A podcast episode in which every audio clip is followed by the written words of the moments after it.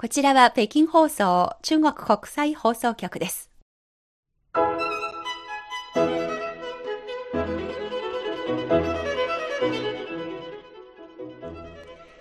皆さんこんばんは。ハイウェイ北京中国情報ラジオ CRI インタビュー。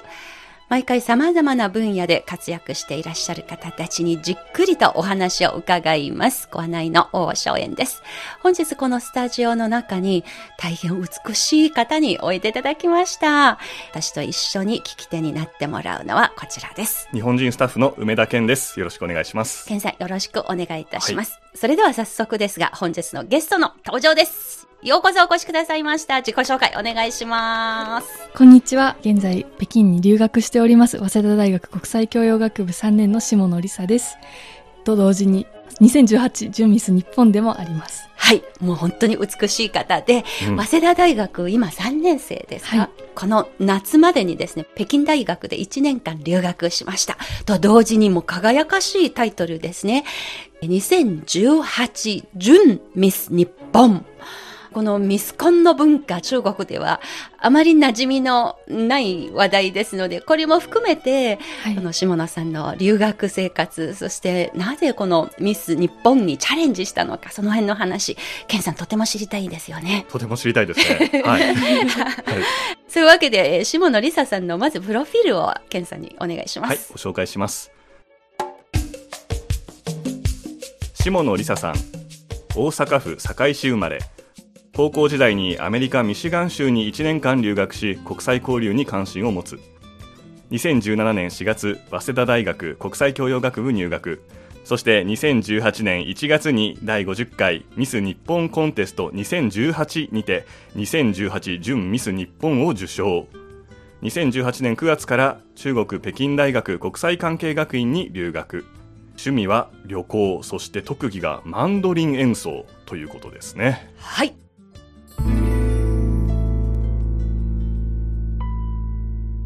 改めまして、下野梨沙さん、ようこそ北京放送のスタジオにおいでいただきました。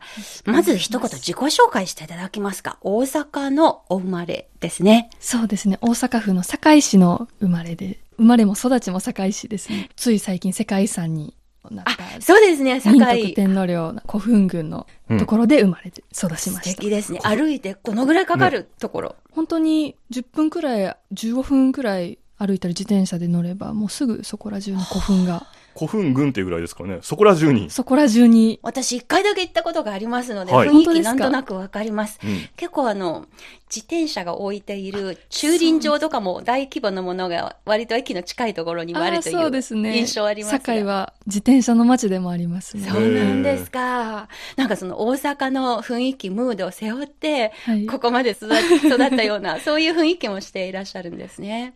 どのような環境で子供時代過ごしました？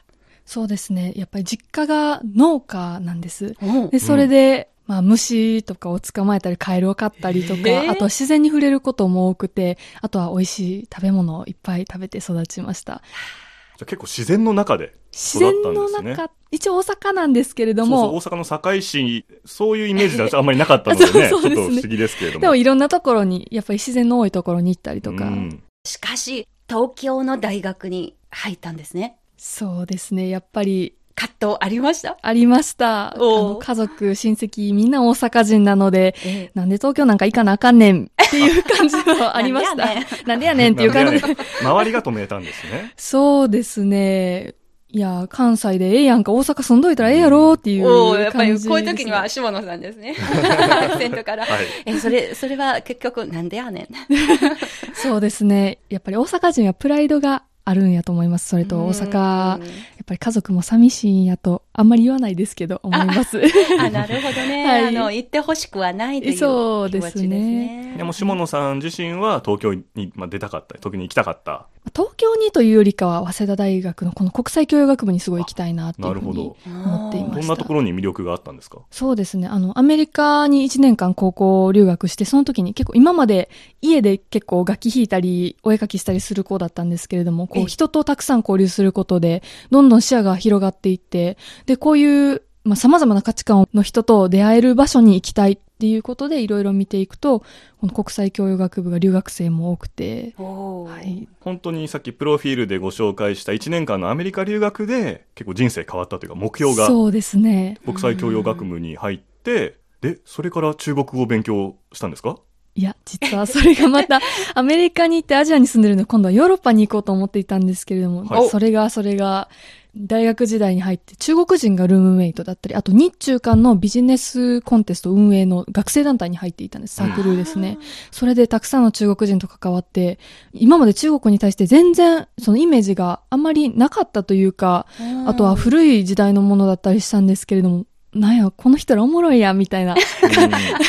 おもろい人たちに。そうですね、感じになって、いや、やっぱり今、中国行くべきかもしれへんってことで、急に締め切り1ヶ月前に中国に変えました。変えた変えたというのは元は？フランスを志望してて、フランス語も勉強してたんですけれども、いきなり中国語にこう、じゃあ、えっと、アメリカで影響を受けて、国際教養学部ではフランフランスス語を語を最初勉強し専て。攻というか、専門。そうですね、フランス語を第二外国語として取ってましあたー。でも触れ合ってるうちに、ね、なぜか。中国人おもろいやんって。ケンさんなんか関西弁を落としようとしてやめた方がいいかも。いえいえいえいえ。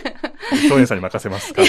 はい。とんでもないです、怒られちゃうからね。結構怖いですいやいやいやいやビクビクしながらいやいやいやはい。なるほど。でもそうやって中国に切り替えてくれるとなんか嬉しいですね。私もね、弟がちょっと似てまして、はい。弟がもともとフランス語やってたのが、おー。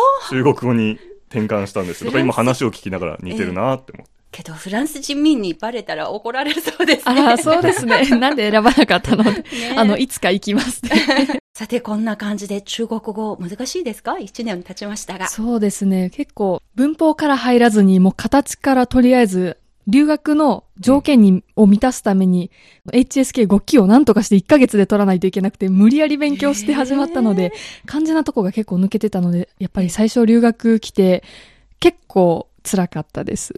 せっかくですので、自己紹介でお願いいたきますでしょうか？あ中国語で。はいはい。你好。你好，大家好，我叫双野丽莎，我是二零一八年准日本小姐。おー。なかなかよくわかりました。なるほど。え、はい北京の留学、もう本当に、もうすぐ終わりに近づいてきましたけれども、どういうふうに振り返りますか？そうですね。もう、たくさんの刺激が、想像以上の刺激がとってもたくさんあったええ一年だったなと思います。っていうのは、その人との出会いがとても自分の中ですごい大きいもので、やっぱり日本人として中国を、この、この発展を見ていてどう考えるかとかそういうお話もたくさん聞けて、フランスに行ったら行ったですごい学ぶことは多かったと思うんですけれども、この発展している途中の中国で、日本人も中国人も、そしてその他の外国人の方々もいろんな話を聞けて、すごい、さらに視野が広がったなと思います。うん。やっぱりその留学してよかったと今思っていらっしゃるね。とても思っています。。本当に中国を選んで、今選んでよかったなと思います。う んなるほど。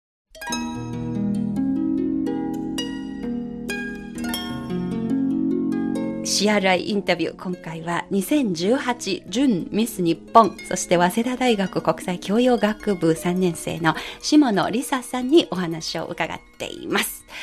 あの、やっぱりミス日本ということ、どういうコンテストなのかからお願いできますでしょうか？はい、あの、ミス日本コンテストというのは、実は始まったのは太平洋戦争が終わった直後になりまして、その当時やっぱりその日本はもう衣食住何に関してもうんやっぱり貧しくて乏しくてっていうところにアメリカから援助の物資が、えーたくん。さん届きました。ええ。で、その物資に対するお礼の親善大使を選ぼうということで始まったのがミス日本。うーんなんですそれが源です、ね。はいそうなですなんるほど。はいははい。それでずっと毎年やってきているということですか？このミス日本のいえコンテ、スト実は途中であの中断というか、その最初はそういうふうに親善大使が選ばれたんですけれども、その後、まあ結構途切れたりしていて、おで、今のミス日本の源になったのが、お1970年の大阪万博のがきっかけでした。リサさんのふるさとで起きたことですね。あ、そうなんです。ちょうど父親が生まれた年で。あ、そうそうなんですかはいうんなんかいろいろ縁がありますね。そうなんです、大阪万博に。大阪万博以来、今の形のミス日本コンテストになったと。はい、その大阪万博のその国章を海外に届けるという役目を負うってことでまた選ばれて、うんやはりそういう外交的な役割としての日本の代表ってことなんですね。そうですねうんあの、下野さん自身は、このミス日本というコンテストがあるということを、いつはい。どこでどういうルートで知ったのですか、そうですね。ミスコンっていう概念で漠然とはやっぱり知っていたんですけれども、そのミス日本コンテストについてはテレビで中高生くらいの時に特集をが組まれていて、お。で、その時に勉強会がたくさんあるっていうことがとても魅力的だなと思いました。っていうのは、ミス日本っていうのはその、ただ単にコンテストであの、いろいろ選ぶのではなく、素敵な女性を育てるという観念から、例えばお花であったり茶道とか、日本の歴史とか、そういう古いものからもダンス、メイクと林業とか、下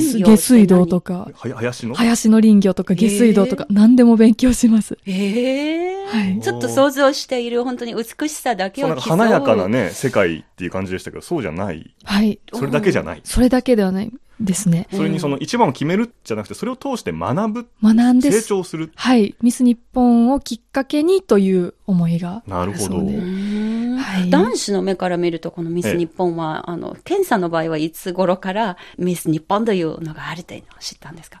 いつかわからないぐらいミスコンというもの自体はね、いろいろありますからねミスなんとか大学とか、なるほど。ねう、ミス新潟もありますし。それは普通にみんなから受け入れられている文化ですね、別に。そうですね。でも、でも大体こう知るのって決まってからですよね。そうですね。今年のミス日本が決まりましたって言われて、ああ、はい。そうなんだ。そうなんだ、どんな方だろうっていう。おーそういう。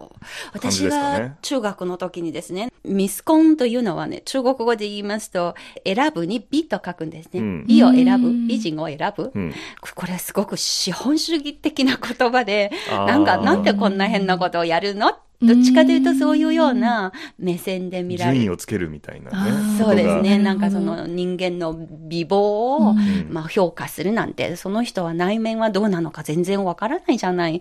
それが、あの、一番有名だったのが、えー、本、香港小姐という、うんうんノンフィクション的な本があ、私が中学、高校の時にかなり流行っていましてミ、ス香港。はい。はいで、資本主義の社会はどれだけ暗黒なものなのかという、どっちかというとそういうイメージが多かったんですがでも今、下野さんのお話だと、全然そういう想像していることとは違うような。そうですね。えーミス日本コンテストはその外見の美だけではなくて、外見、内面、行動の3つの美を備えた美しさを結構追求しているという。外見、内面、行動。はい。なぜ下野さんが私も応募してみようと思ったのですか？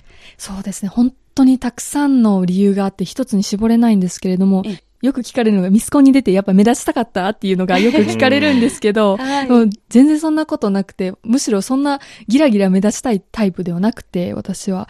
で、理由っていうのが、その私は実家が農家であったりとか、マンドリンをっていうイタリアの楽器を弾いていたりとか、弦楽器ですよね。そうですね。結構珍しい要素もいろいろあって、うん私が表に出ることで、いろんな人に知ってもらえるんじゃないかなっていう理由が、自分が好きなものを紹介するために。そうですね。やっぱり、どんな人だって例えば賞を取れば、やっぱり見るじゃないですか。うんあじゃあ、感謝を持ってもらうきっかけになるかなっていうのがまず一つと、あとはやっぱり自己成長をしたかったっていうのもやっぱり大きいです。テレビで見たその勉強会も様々な分野の勉強をして、日本の代表になれるような女性になっていくっていうその過程を見てた時に、やっぱり自分も世界とか東アジアとかいろんな分野で活躍したいと思った時に日本を代表しても恥ずかしくないような女性になりたいすごいというものが志ですね。今の話聞きまして、北京のことを思い出しました。はいオリンピックを誘致したいんですと。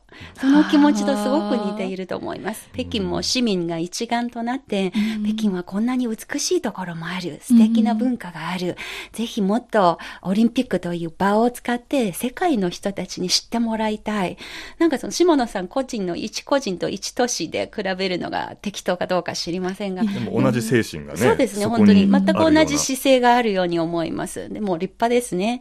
自分の努力で農業のことも含めて。そうですね。ね、マイノリティのものをもっとたくさんの人に伝えることができれば、そういう気持ちがすごく強かった。そうですね。ですねはい。さて、いざこれに参加する、申し込むことになれば、はいどういう準備、どのぐらい時間かけてしてきたのですか？実は、初めに申し込んだ時は、たった1日でした。締め切り当日日に申し込みました。結構行動派ですね。思い立って何かをやると、やるとそ。それはもう気づいたらもうその日だったってことですか？いや、ずっと実は渋ってたんです。やっぱりその、あんまりそんな表にギラギラ、そんな芸能系のことはやっぱり向いてないんじゃないかとか、そういうことで。気になるけど、気になるけ自分どには、ちょっと、そうですね。それで、当日ギリギリまで引っ張って、ええで、私、あの、その時、あの、早稲田の寮に住んでいたんですけれども、大学1年生？そうですね。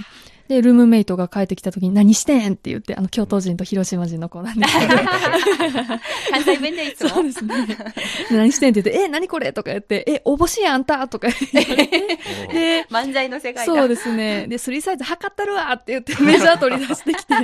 で、それで、ちょっと、まあ最後の、まあ、一押しももらって、おで、まあ、12時、12時というか、そうですね、日付が変わるギリギリにタクシーでこう郵便局まで飛ばしてもらって提出して。ええ結構そんなリスキーな話だったんですね。そうですね。スリル満点というか。そうですね。あ、そうなんですか。話を聞いてるとね、あの、北京に来ることもそうですけど、あ、そうですなんか河野さんってこう、土壇場で、こう、人生が変わるような。変わると大体成功してるみたいですね。ですね。すごいチャレンジャー精神ですね。でももう戻れないんですね。これ出してしまった以上。そうですそね。う。うん。で、返事がすぐ返ってきました。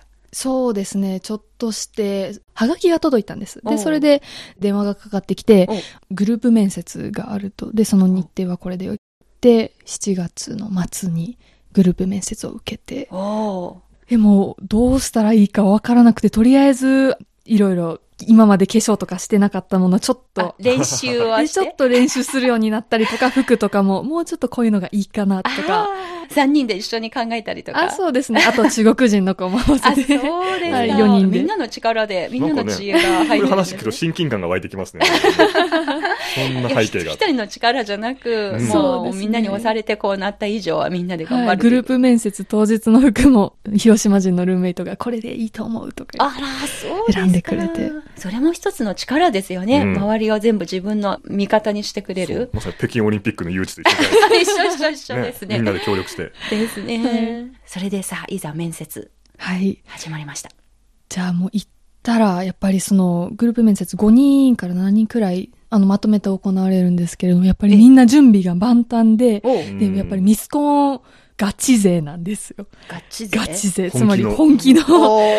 皆さん、大学生も随分大いました？学生からあの社会人も、もしかしたら高校生の時も。なんかね、中にはもうミスコンをそういう研究し尽くしてる人とか、はいあるいはミスコンでどうやれば勝てるかみたいなのを教えてくれる人とかも、いいるのかもしれません。そうなんですか。はいそのね、分野にもよるでしょうけどね。そうですね。はいええ皆さん慣れてらっしゃって、突拍子もない質問、今日の服はどう選んだんですかって言って、えって言って考えてる前に、こう皆さん手を挙げて、なぜならこういう理由で、挙手制用意してきて。挙手制？なんですか？もう考えた人から手を挙げてくださいって言われて、あああ。焦点みたいですね。ククイズテレビ番組クイズみたいな感じで。で、あ、もう終わったと思って、もう帰りはもう、いや、いい経験だったなと思って、まあ自分らしくやったけど、まあ、うん。まあこれで、まあ、悔いなしもう。悔いなしで、その後横浜行く予定だったので楽しく行こうと思って。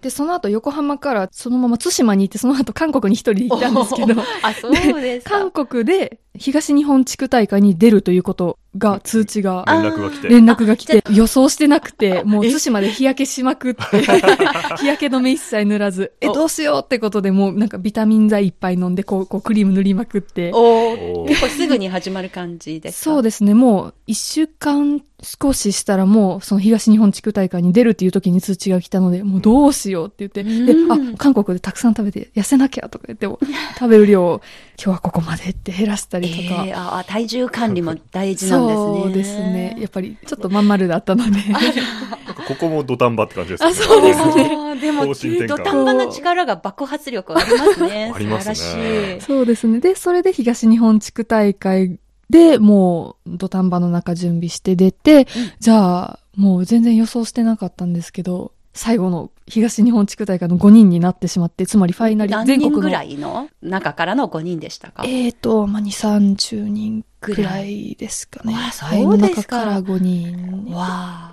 すごいことですね。そうですねまた勝ち抜きましたね。そうですね。で、そこから、まあ、ファイナリストの生活3ヶ月くらいが始まりまして、毎月勉強会が3日4日。そこまで行くと20日初めて勉強が受けられる？そうなんです。あそれまでじゃあまはあ、じゃあまあそこ念願の勉強ができたっていできうわけですね。ることになった。その時点で。はい。そうですか。はいで、その今勉強会で勉強の内容がさっきおっしゃってた。そうですね。30講座くらいありまして、もう毎日毎日がもう新しすぎて、誰かと戦うのではなくて、その自分自身の限界を押し上げるということで、自分自身の壁にぶつかったことが一番苦しかったですね。なるほど。はいその勉強の中で、島田さん自身が特に興味関心持ってたのはどういった分野でした？そうですね。すべて関心を持ったんですけれども、日本の歴史とかに特に興味を持ちました。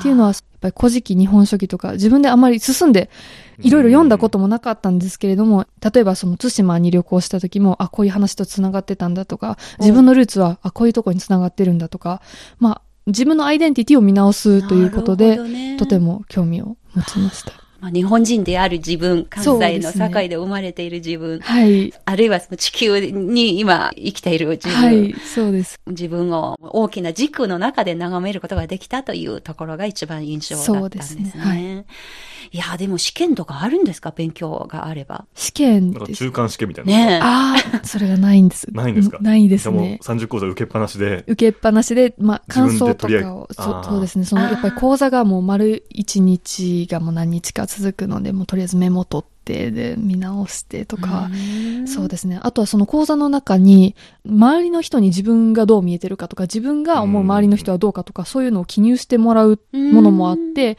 でそれでいろんな人の意見も聞いて、まあ自分をこう磨こう、あ、磨こうとか。確かにミスコンっていうのは、ね、客観的な評価ですからね。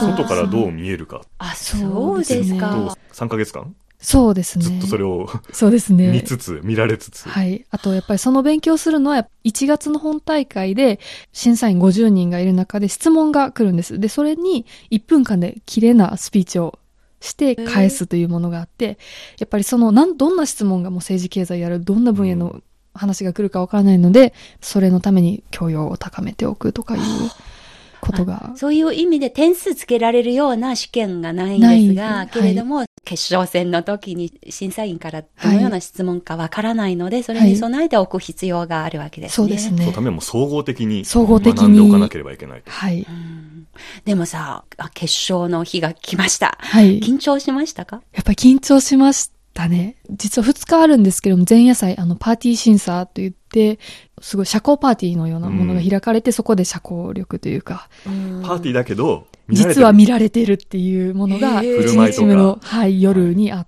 て、で、みんな、みんなドレスを着て、もうかけるならここだなという 人生の中で。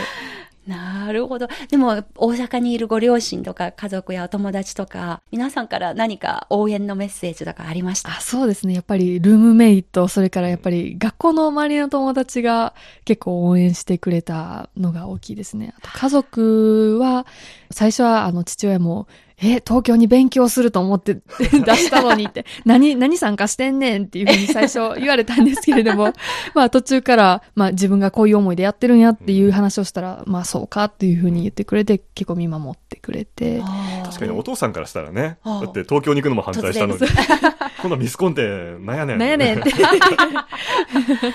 なるほど。当日、家族全員、あの、おじいちゃんおばあちゃんも来関てくれました。西から。はいわー嬉しいですね嬉しいですね。すごくは温かい家族の絆感じますね。そうですね。やっぱり嬉しかったですうんね。おばあちゃん最後泣いてて、ちょっと、なリサちゃんって。嬉しかったですね。結果発表された時にどのような気持ちでした？もうやりきったというか、もう前夜祭の時点でも緊張しても自分、あ、もうダメだと、てっきり思っていたので、でも結構その夜ホテルで泣いちゃって、で、もう、なんで前夜祭が1日目ですか？そうですね、うん。その1日目、その、パーティーのね。パーティーの、やっぱり審査員の方に思うように、あのたくさんお話できなくて、悔しかったから泣いてしまう。そうですね。あ、もう、ここまで来たのに、あ、もう自分は全然強くないやって、自分に打ち勝てなかったんだっていう思いが結構強くうて、ん結構泣いてしまって、でも、まあ友達と電話して、まあ、強くなるって決めたんやろっていう感じで応援してもらって、ドラマですね。ですね。本当にもう賞をいただけたことが、もう、光栄でしかまた泣いたんじゃないですか？その時泣きはしなかったんですけど、後から結構込み上げてきましたね。あ、本当にこれから始まるんだっていう感じでした。でもやっぱり本当に自分の成長にとって大きな試練でもあったんですね。はい、そこで負けるか勝ちか、もうかなり精神力にかかっている部分があるようですね。かなり大きいですね。この点もやっぱりオリンピックの試合と似てる点があるかもしれないんどうしてだと思いました。もそこにこうつなげようと。いや、なんかやっぱり 競い合うの共感しますアスリート精神ですものね、はいそういったところ。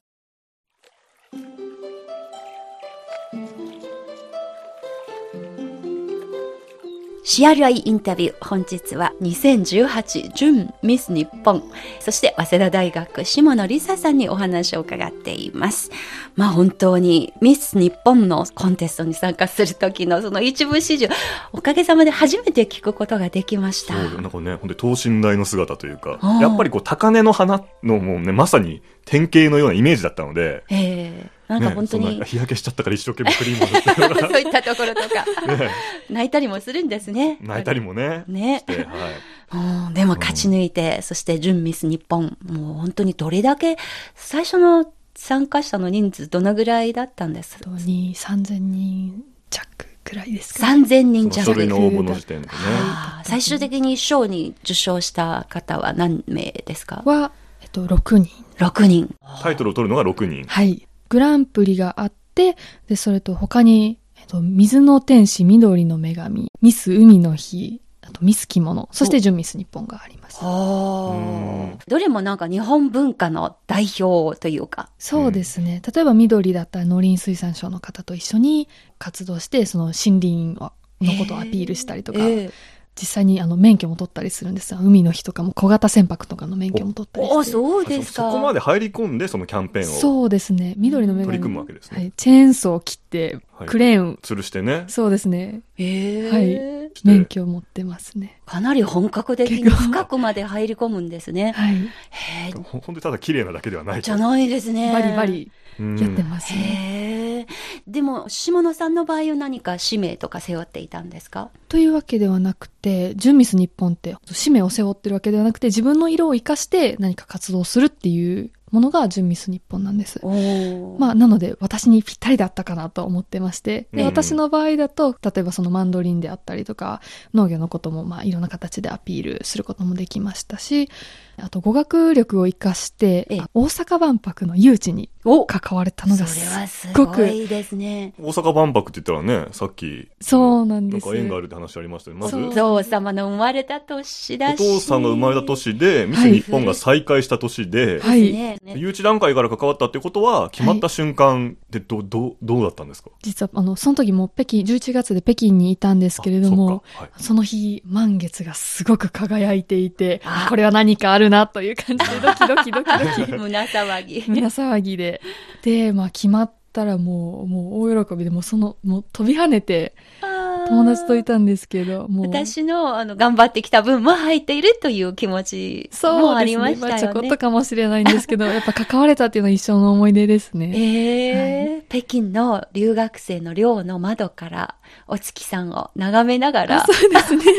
まん丸でした、本当に。すごいです神々しかったねです。安倍の中丸が本当に山にかかっている月を眺めて、長安の街から、本当にまさにそふんな。るさとをはい。懐かしむような、いそういう気持ち、北京で味わえたんですね。そうですねう。ん実際フランスとかに行かれたのも万博の PR とかでそうですね。ね。まあ、直接的にその万博を PR したっていうわけではないんですけれども、その PR のレセプションの1日前に大使館であった、おそのパーティーであったりとか、あとは、えっ、と、2回目フランスに行った時は、まあ、外交パーティーで日本をアピールするとか、うんまあ、そういうことでしたね。ドラマとか言ってましたけども、ええ。ね、安倍の仲間ってもう大河ドラマになってるもうますます厚みが。そうですすね。ごいなうぁ。ん中国のことをやっぱり自分自身の歩んできた道考えると、昔中国では美しくなることは非常にタブー視されていた時代実はありましたね。今は全然違いますけれども、はい。例えば私の両親の世代だと60年代とか、70年代とかまで続きましたが、はい。なんかすごくおしゃれていること、あるいは自分を美しくするというのが、なんでこんな変なことするのっていう風な目で見られていてうん、で、その人間が心さえ美しければ、その人がもう美しい人なのだと、うん内面の美ばっかり強調されていた一時期がありましたね。でも今日は本当にそういう意味で下野さんのお話聞かせていただきますと、この世の中を今私たち生きている上で、どのようにしてこの美しくなるのか、そしてそのなるための努力、さらに自分が美しくなるだけじゃなく、周りも一緒に巻き込んで、さらに世界に向かって、この美しいメッセージ出す。それってすごく素敵なことだなというのを私がお話聞きながらそういう感想になりました。ケンさんはいかがですか？こいそうですね。ね、生身の人間の努力、奮闘ぶりを。そう、だから本当にミス日本ってすごい遠くにいる存在みたいな感じだったので、生身でね、感じると、本当に一つは身近に感じましたし、ええ。そう、さっきね、何度かお話出てきましたけど、やっぱりそういうミスコンっていうのを、多くの人が抱くイメージは何か自己顕示欲をうん。表したいんじゃないかとか、とにかく綺麗な人を選ぶだけなんじゃないかっていうふうに思うと思うんですね。ええ。でもその、まあ多分日本ではトップですよね。ミス日本コンテストが。そ,、ねのトップのミスコンのそういう理念っていうのが学びを通して成長するであったりとか、まあその源流にあるのは歴史的な感謝を届ける親善大使としてだとか、ええまあ、とてもね、自己顕示欲でどうこうっていうレベルの、ね、そう3ヶ月の講座とか聞くと、ね、それだけでは務まらないね。とにかく向上心うん。ですからね、うんそれを持った人たちの集まりなんだって思うと、見方が変わるかなって。うん。そうですね。ね。さて、もう時間もそろそろですけれども、このミス日本のコンテストで蓄積されたこの経験、今後どういうふうに活かしていこうとお考えですか？そうですね。まだ仕事としてはどういう職業に就きたいとかまだ決めていないのですが、ええ。やっぱりその自分が持ち合わせたものを活かして、世界とか、あとは東アジアとかで、を舞台に、うんまあ、何かと何かをつなぐとか、何かを伝えるとか、まあそういうことをして、平和な世の中を作ることの一助になれたらいいなとうん思っています。素敵ですね素。敵ですね。実はですね、今回取材をするにあたりまして、はい私、あの、ミス日本コンテスト事務局のお方とちょっと連絡していろいろとやり取りしたんですけれども、はいその中でですね、あの、え事務局長の和田健太郎さんから、はい。お最後にあのメールにいろいろとこう連絡の最後のところに、はい。一言ですね、あの、下野は将来が有望視される本当に努力家の女性です。おそしてきっと中国や日本、アジア諸国との架け橋になってくれるような、そんな活躍を私たちも夢見ております。素敵。まあ、中国メディア CRI に取り上げていただけることで、彼女の将来にプラスになることを事務局一同願っておりますと。添えてね、くださってまして。やっぱり下野さんの性格とか個性もちゃんと見極めた上でのそういう励ましの温かい言葉あですね。りがたいです。いやまあ、本当にね、その、やっぱ、見る目があるなとか言って、上から目線ですけど、やっぱりコンテストのね、選んでる方々ってよくいい人を選ぶんだなって。見る目ありますね、うんやっぱり。そう、それ多いんですけど。はいありがたいです。光栄です。まあ本当に北京放送のスタジオに今マイクの前に向かっている、えー下野梨沙さんですが、もう常に様々な葛藤があるようですけれども、いまあ大阪出身で東京にいて、その関西関東のその戦いもあるし、また、ね中日本を飛び出た時に欧州か中国か、うんそれもあるし、けれどもその戦いを楽しみながら常に新しいものを吸収し続けている、そういう姿勢すごく感じました。そして土壇場のね、ですね。はい。バカ力というか、そうですね。パワーが。ええ何事も行動力ですね。何事も行動力。なるほどチャ。レンジ精神で、うんまあ、いけるかな、いけないかなと思ったらいける方を選ぶちょっと、どうだろうって危ないかなと思ってもちょっと選んでみるとか。行っちゃうと。行っちゃう。行っちゃうっちゃうという恐れずにですね。はいうんなるほど。あの、収録の前に実は下野さんが弟さんを連れて落葉西安はい。旅してきたといあうそうなんです。話聞きましたが、はい。やっ最後にその旅で感じている中国いかがでしたでしょうか？ぱり西安といえば、その、海民街、イスラム教の、ホイ族のねあ、ホイ族族、あははい。中国やっぱり56民族があるので、ええやっぱり様々な文化が混在しているんですけれども、やっぱり中国の人たち、中国の社会はとっても柔軟で、で、多様性を認めているなっていうのが、そこら辺価値観の多様性があるなっていうふうに、そこら辺は思いました。ああ、なるほど。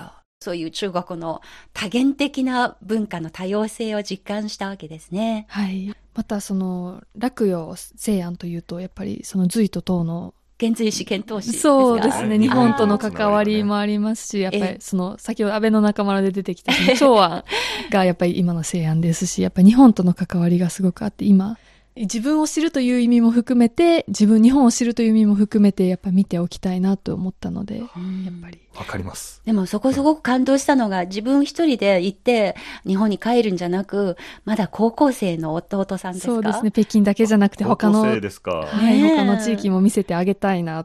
弟思いのお姉さんでもある。そういうところもすごく素敵だと思いますね。途中で喧嘩したんですけどね。喧嘩もしたりするんですか？喧嘩もします。そそれほど仲いいです誰が悪か。ったのかしら？